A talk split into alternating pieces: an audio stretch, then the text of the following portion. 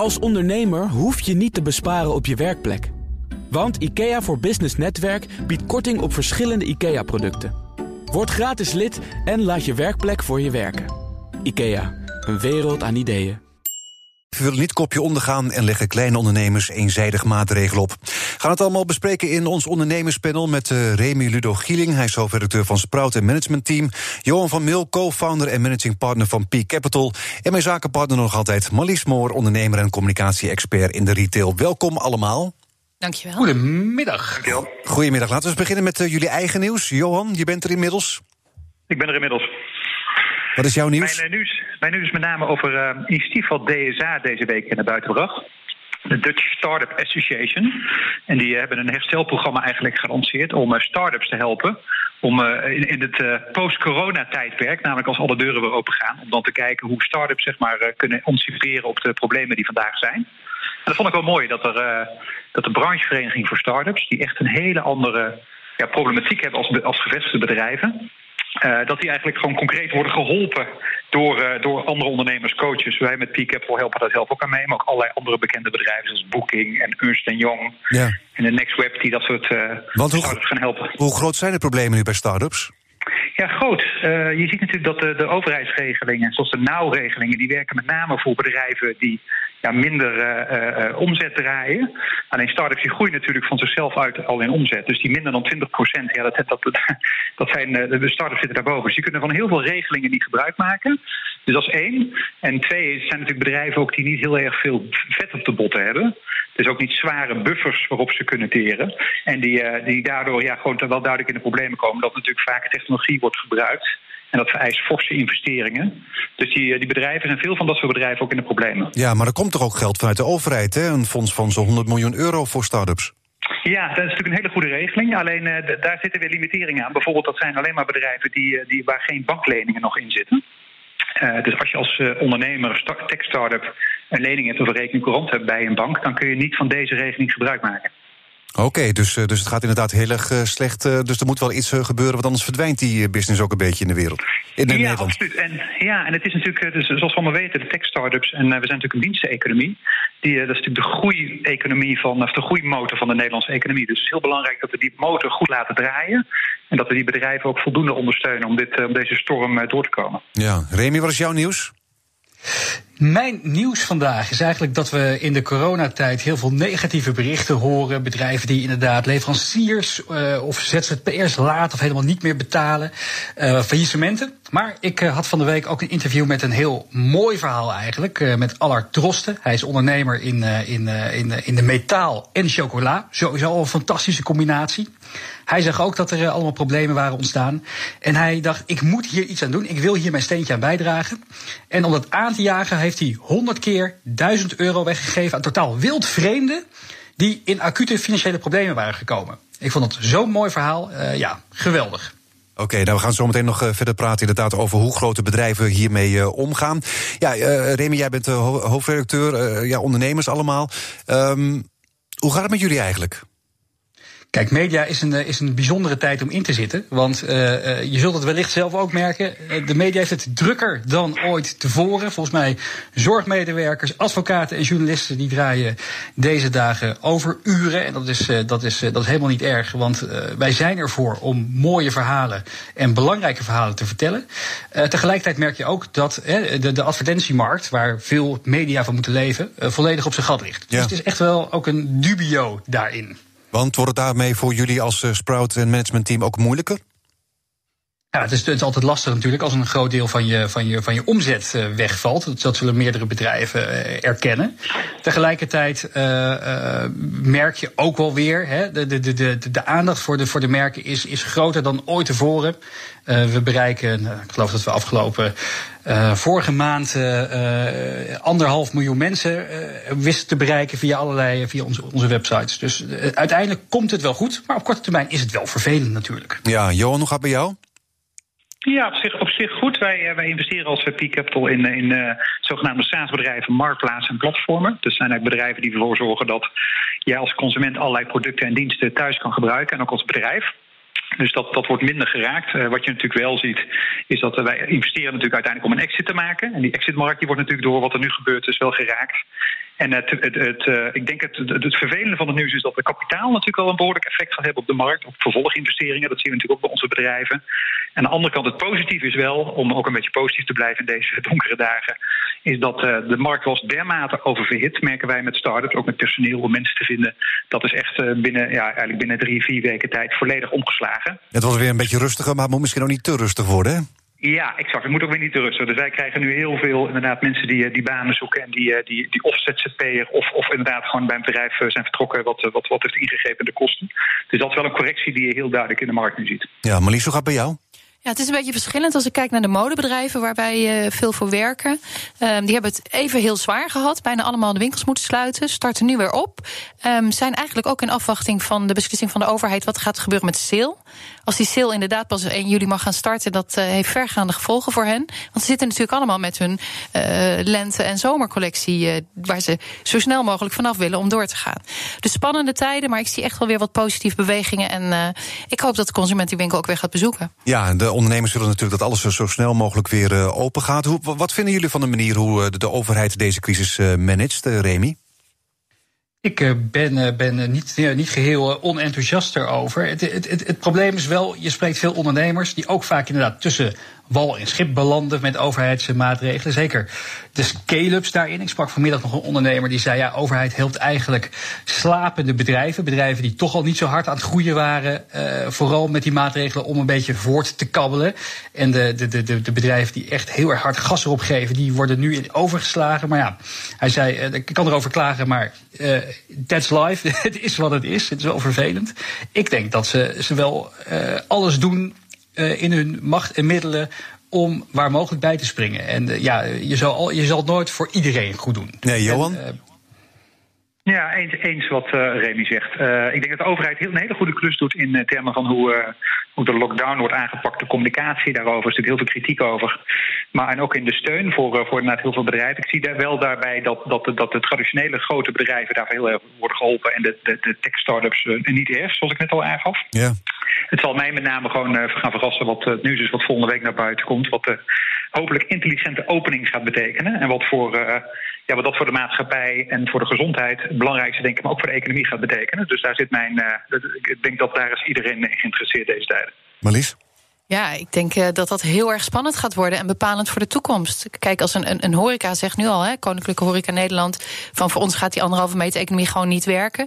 Kijk naar cultuur, hè, concertgebouw, die zeggen we kunnen wel een rij vrij houden voor, achter en stoelen naast. Maar hoe ga ik mijn artiesten betalen? Hoe ga ik mijn uh, orkesten betalen?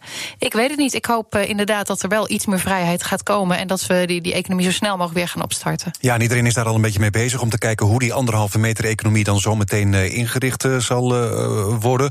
Hoe zien jullie dat uh, voor je? Gaat dat makkelijk worden? Ik denk dat dat heel, heel erg uitdagend wordt. Ik denk als je het even doorredeneert, die anderhalve meter economie. En ik, ben, ik heb zelf jonge kinderen die op school zitten. Dan zie ik dat niet voor met de klasruimte gebeuren. Dan krijg je echt een mooie verdeling per klassen hebben. Ik denk zeg maar, economisch voor inderdaad restaurants, maar ook voor winkels, maar ook voor bijvoorbeeld kantoren. ik bedenk ons eigen kantoor waar we met de lift of met de trap naar boven moeten op de vijfde verdieping. En uh, nou, dan wil ik niet nadenken over wat er zich in dat trappenhuis en die lift allemaal gaat afspelen qua virus, et cetera. dus ik denk dat het echt wel een. Uh, het wordt echt wel een issue. Ik denk dat het oplosbaar is, natuurlijk. Ik denk dat alles oplosbaar is. En we moeten in dit geval ook wel. Maar uh, we gaan echt voor een, voor een totale andere tijd staan. En ik denk dat dat. Ja, ik denk dat we daar allemaal fors in moeten schakelen. Ik denk dat het ook heel veel kansen gaat geven. Uh, ik had toevallig vanochtend een ondernemer aan de lijn en die zat in de, in de local traveling. Ik denk dat de manier waarop we gaan reizen en ook het effect dat inderdaad vliegtuigen natuurlijk ook minder vol zullen worden, daardoor duren. Ja, en, en, en bussen en dat soort dingen en treinen, die kunnen ook niet helemaal meer vol zijn zometeen? Nee, en het effect natuurlijk ook wat het gaat hebben op alle prijzen van alles. Dus ik denk bijvoorbeeld local traveling is een markt die heel erg interessant wordt. Uh, dus ik denk dat het, dat het net zoals destijds de financiële crisis natuurlijk toen al die banken in de US onderuit gingen... en dat daardoor al die bankers hun kamers moesten gaan verhuren via Airbnb en Uber... Uh, wat geld gingen bijverdienen, want dat was de start van die twee bedrijven. Ik denk dat het ook dat deze crisis ook allerlei hele mooie nieuwe bedrijven laat ontstaan. Ja, en ook veel mensen zullen ook thuis moeten blijven werken, denk ik. Want veel kantoren zijn er niet op ingericht dat iedereen op anderhalve meter afstand van elkaar kan werken. Dus het past allemaal niet. Ja, en ik, ik vind wat dat betreft, dat is voor mijzelf ook een enorme eye-opener. Ik werkte altijd al één, twee dagen in de week thuis. Nou, nu dus helemaal fulltime. En het verbaast me hoe efficiënt en hoe effectief het ook werkt om thuis te werken. En hoeveel meetings je eigenlijk niet hoeft te doen en die je gewoon via videomeetings kan doen. Dus dat is denk ik bij iedereen in de, in de maatschappij in de wereld een hele open eye-opener. Ja, belangrijke sector is natuurlijk inderdaad ook uh, die horeca. Ja, daar zeggen ze in veel gevallen anderhalve meter is onhaalbaar. Um, ja, je hebt natuurlijk van die hele kleine kroegjes inderdaad. Er kunnen misschien dan een paar mensen kunnen dan uh, naar binnen, maar dan halen ze de omzet inderdaad niet. En waarschijnlijk ook als mensen een beetje gaan drinken, dan weten ze helemaal niet meer waar ze staan natuurlijk ook. Uh, Remy, hoe zie jij dat? ja, ik mis mijn stamkroeg nu al. Nee, het, uh, uh, de Koninklijke Horeca Nederland zegt ook inderdaad terecht... van ja, die anderhalve meter economie wordt heel lastig. Ze gebruiken als voorbeeld een, een, restaurant van 80 vierkante meter... waar normaal 100 mensen in kunnen. Daar zouden dan nog maar 14 man in kunnen. Ja, daar kan je inderdaad niet die tent van draaiende houden. Dus dat lijkt me wel uitdagend. Tegelijkertijd, ja, ik stel me dan ook alweer voor... dat, dat ondernemers weer met, met creatieve ideeën komen. Met, uh, in Japan heb je van die, van, die, van die loopbanden... waar dat eten langs geserveerd wordt. Die, eh, die sushi-schaaltjes wat je er zelf af kan pakken. Dus ik denk dat er wel mogelijkheden zijn. Zeker ondernemers die vinden altijd wel manieren om, uh, om, uh, om van de nood een deugd te maken. En wat verwacht je van de reactie van de consument? Gaan wij dat risico gewoon een beetje incalculeren? Gaan wij wel weer uit als die mogelijkheid er is? Wat denken jullie? Daar maak ik, maak ik mezelf het meeste zorgen om, eerlijk gezegd. Ik denk dat de consument door dit wat er nu gebeurt, en ook als je op straat loopt en, en, en als je dan een keer in de winkel komt, als je kijkt naar het gedrag van mensen, ik denk dat dit echt wel een hele ja, gedragsverandering teweeg gaat brengen. Dat mensen ook heel erg zich zorgen zullen maken om hun eigen veiligheid, om hygiëne. Hun eigen gezondheid staat volgens mij veel meer bovenaan. En dat je daardoor een ander gedrag gaat zien. En ik kan me voorstellen in de horeca dat ik dadelijk daar wil gaan eten als ik met mijn familie ben. Of zelf trouwens ook met vrienden. Dat ik denk van ja, wacht even, hoe is in de horecabedrijf geregeld? En heeft die kok ook wel, uh, is, is, is hij bijvoorbeeld ook getest, et cetera. Dus ik denk dat je een hele keten van verantwoordelijkheden gaat krijgen. Die, uh, die, uh, die de consument zich zal beseffen. Waardoor die in het begin heel erg op de rem zal gaan staan. En denk van, hé, hey, wacht even, kan ik wel hier eten en kan ik wel naar buiten eten? Dus het zal wel een tijd duren voordat we daar helemaal uh, vol doorheen komen. Maar ja, met vrienden uit eten gaan wordt het ook nog ingewikkeld. Want dan moet je nog anderhalve meter afstand van elkaar houden natuurlijk, toch? Ja, dat, dat wil helemaal niet. Niet echt gezellig, hoor. Nee, is niet echt gezellig. Ik ben wel benieuwd of er straks een soort van tweedeling komt in die maatschappij. Van mensen die corona al hebben gehad en antistoffen hebben. Dus weer alles kunnen doen wat ze maar willen. En mensen die een beetje huiverig moeten zijn. Ja, maar niemand ja, weet dat denk... toch of je antistoffen hebt. Ja. Ik bedoel, dat vertellen ze je niet. Ik bedoel, je kan niet bij de huisarts nee, even een bloedtest gaan halen. Nou, er zijn heel veel initiatieven voor testen nu, die binnenkort op de markt gaan komen. Ik, ben toevallig, ik heb toevallig ook wat initiatieven daarvoor. En ik denk dat dit een hele grote vraag gaat worden ook in de markt. Dat, dat mensen eigenlijk willen weten, uh, ben ik inderdaad, heb ik het... Uh, heb, heb ik antistoffen eigenlijk en ben ik daartegen besmet? En het blijkt volgens mij ook inmiddels wel dat het eigenlijk afhankelijk is van de zwaarte van de ziekte die je hebt gekregen. Maar waarschijnlijk zijn er ook andere factoren die dat gaan bepalen. En daardoor, eens met de REMI, krijg je denk ik een tweedeling van de haves en de have-nots.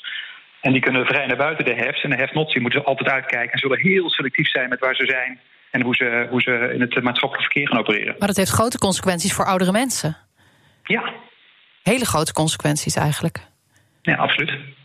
Terwijl ja, goed, juist ja, die vergrijzende groep heel erg belangrijk ook was voor het hele culturele stuk, maar ook voor de horeca. En laat als we nog maar niet over het reizen hebben. Nou ja, die moeten nu dan thuis blijven, inderdaad. Ja. Ja, maar goed, dat, dat zijn van die, van die dingen. Je kan er heel lang uh, boos over worden. Of je kan er, je kan er, je kan er uh, nachten van wakker liggen. Maar het is wel een gegeven. Dus het is, het is wel de realiteit waar we mee moeten omgaan. En het is vaker aan ondernemers om daar weer een weg in te vinden. hoe ze toch die doelgroep kunnen bedienen. Ja, maar zijn jullie ook zometeen niet bang inderdaad als er veel minder mensen uh, in een restaurant kunnen. veel minder mensen in een café kunnen. dat de prijs van een biertje of gewoon lekker uit eten gaan. dat dat gewoon ja, hartstikke duur wordt? Ja, ik denk, ik denk dat dat effect één is, uh, absoluut. Maar ik denk ook dat er gewoon creatieve ondernemers zullen zijn die denken van hé, hey, wacht even, mensen willen toch gezellig met elkaar eten. We gaan andere manieren zorgen waarop dat kan, uh, geregeld kan worden. Bijvoorbeeld inderdaad die, die Japanse restaurants zoals Remy omschreef, maar ook allerlei andere innovatieve concepten. Dus deze, denk deze donkere zwarte wolk waarin we nu zitten, die, daar moeten we. Kijk, ik praat ook met heel veel ondernemers over. Die moeten we echt beseffen als een nieuwe realiteit. En laten we kijken wat voor kansen het juist creëert. In plaats van alleen maar te doen denken over wat er allemaal niet goed is. Want ik, ja, ik zou het ook wat positief willen benaderen. Ja, want de horeca vraagt ook inderdaad om heel veel steun. Hè. Er gaat nu al 2,7 miljard naar de horeca. Maar ja, volgens Koninklijke Horeca Nederland moet daar nog eens 2,1 miljard bij. Ik bedoel, moet de overheid eh, dat, eh, dat gaan doen? Of inderdaad van zoek naar een weg, zodat je zo meteen, als het allemaal wat soepeler wordt, toch weer omzet kan maken? Vind dat een hele moeilijke vraag als ik eerlijk ben. Ik, zat, ik las het bericht van Koninklijke Horeca Nederland ook. Die hadden die analogie van dat 100 meter restaurant. Ik zag ook van ja, je hebt dezelfde koks nodig. Ik denk als horeca zou ik ook wat dat betreft eh, goed nadenken van ja, als ik minder mensen in mijn restaurant heb, dan moet ik ook met voor ander eten en voor een ander model gaan zorgen. Dus ik ben er niet voorstander van dat de overheid alleen maar uh, alles gaat subsidiëren. Ik denk dat we daar gewoon ook als economie zorgvuldig in moeten zijn. Is ook niet vol te houden op de lange termijn, hè? Nee, daarom. Dus ik denk op korte termijn zou dat wel moeten. Want ik denk dat, dat ondernemers ook, maar ook uh, gewoon de maatschappij en de economie uh, wel even, even een nieuwe, nieuwe kans moet hebben om zich te herbezinnen en om nieuwe, plak, uh, nieuwe, nieuwe kansen te zien. Maar ik denk dat, dat, dat we ook de horeca, maar net zoals alle bedrijven in Nederland ook moeten uitdagen om flexibel daarmee om te gaan. En daarin kansen te gaan pakken. Ja, Remy? Ja, ik ben het er, uh, ben het er helemaal mee eens. Ik, uh, we zijn als maatschappij al, al, al de afgelopen honderd jaar talloze crisissen doorgekomen. En dat zal hiermee ook gebeuren. Het zal even hard worden, het zal vervelend worden. Er gaan harde klappen vallen, maar er is ook weer een weg naar buiten. Dus laten we daar ook langzaam maar zeker in ieder geval niet vergeten. Nou, ik hoor nog één dingetje in, want Horeca Nederland, Horeca Nederland uh, verwacht ook dat uh, ja, misschien een tweederde van de horecazaken failliet gaat als er niet snel steun of uh, versoepeling komt. Ja, wat zou dat dan voor, de, voor het horecalandschap in Nederland betekenen? Ja, het is een kaalslag. En ik denk allemaal restaurants en kroegen waar we allemaal komen, die we dan zullen missen. Uh, alleen het biedt ook de mogelijkheid dat er allerlei nieuwe bedrijven gaan ontstaan. Want ik denk dat, dat nog steeds dat heel veel mensen ook uh, ja, gewoon ervan houden om buiten te eten en culinair te genieten en met vrienden af te spreken, et cetera. Alleen er zullen dus andere vormen gevonden moeten worden om dat, uh, om dat te kunnen realiseren. Maar ik denk dat je uiteindelijk, als je op lange termijn kijkt, en je kijkt met de periode van, van vijf tot tien jaar, dan, dan, en je kijkt naar de gasten en het geld wat er omgaat in de horeca, dat zal alleen maar groeien. Ik denk dat het niet gaat dalen. Alleen de manier hoe we dat gaan consumeren met z'n allen, dat zal met name veranderen. Oké. Okay. Nou, we zitten midden in het ondernemerspanel met vandaag uh, Remy de Gieling, Gieling, Johan van Mil en uh, Marlies Moor. Ja, Remy, je hebt uh, samen met Hans Biesheuvel en van ONL een opiniestuk in de Volkskrant geschreven over het volgens jullie hufterige gedrag van grote bedrijven richting kleine ondernemers. Wat voor hufterig gedrag heb je allemaal gezien? Ja, ik uh, kan me hier echt uh, heel erg druk Terecht, over maken. Schandalen. Ja. Uh, en we, zijn met, zeker met Sprout hebben we daar een lijst ook van bijgehouden. Inmiddels staan er 15 bedrijfsnamen op die dat onsympathiek gedrag vertonen naar hun kleinere toeleveranciers. Wat je ziet is gewoon dat het heel vaak hele grote bedrijven zijn, kapitaalkrachtige bedrijven met ook vaak hele vermogende aandeelhouders, die nu het eventjes tegen zit, de, de, de, de, de, de, de financiële kwestie of de financiële uitdaging voorhanden als eerste bij hun toeleveranciers neerleggen. Uh, we hebben het gezien bij, uh, bij bedrijven als, als, als Hunkemuller. Die zegt van ik, ik betaal gewoon mijn, mijn, mijn, mijn, mijn, mijn huren niet meer. En ja, dat ook al een ondernemer, een vastgoedondernemer heeft faillissement aangevraagd van een Hunkemuller filiaal. Ja, Pageman in Pageman Den Haag die heeft gezegd van ja weet je, ik wil best in gesprek gaan, maar als je de telefoon niet meer opneemt, nou dan ga ik ook een maatregel nemen. Of de bijenkorf, weet je wel. Een, van, een, pareltje van, van, van, van, van, van Nederland. Het is in handen van een Canadese multi, multi, multimiljardair die gewoon tegen leveranciers zegt: joh, uh, we, je, we gaan je pas na 150 dagen betalen. Ja, moet je nagaan dat de normale, dus de norm was al 90 dagen. En dan zetten ze ja. dan 60 dagen weer bovenop. Nou, ik ben heel benieuwd. Ik heb uit de markt vandaag gehoord dat uh, de Bijkorf uh, van plan is om maandag weer open te gaan. Dus ik ben heel of benieuwd of, of dat ook echt gaat ligt. gebeuren. Ja. En of er geleverd is. Ja.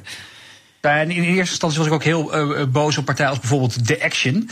Uh, die hadden ook in eerste instantie gezegd van nou, wij, wij gaan bepaalde uh, leveranciers ook, ook pas naar 90 Maar die hebben teruggedraaid, hè? Ja. Die hebben weer teruggedraaid. En ja. die hebben ook als tegemoetkomertje het, de, de vergoeding van het zeskoppige bestuur met 30, 50 procent gemiddeld naar beneden gehaald voor drie maanden. Dus de, is wel hoop. Maar ik vind wel dat we daar, zeker als media, gewoon heel scherp op moeten zijn. Maar hoe kan het, hoe kan het dat dat soort bedrijven inderdaad, waar je zegt, uh, die zijn kapitaalkrachtig, dat die dan zo reageren bij zo'n crisis?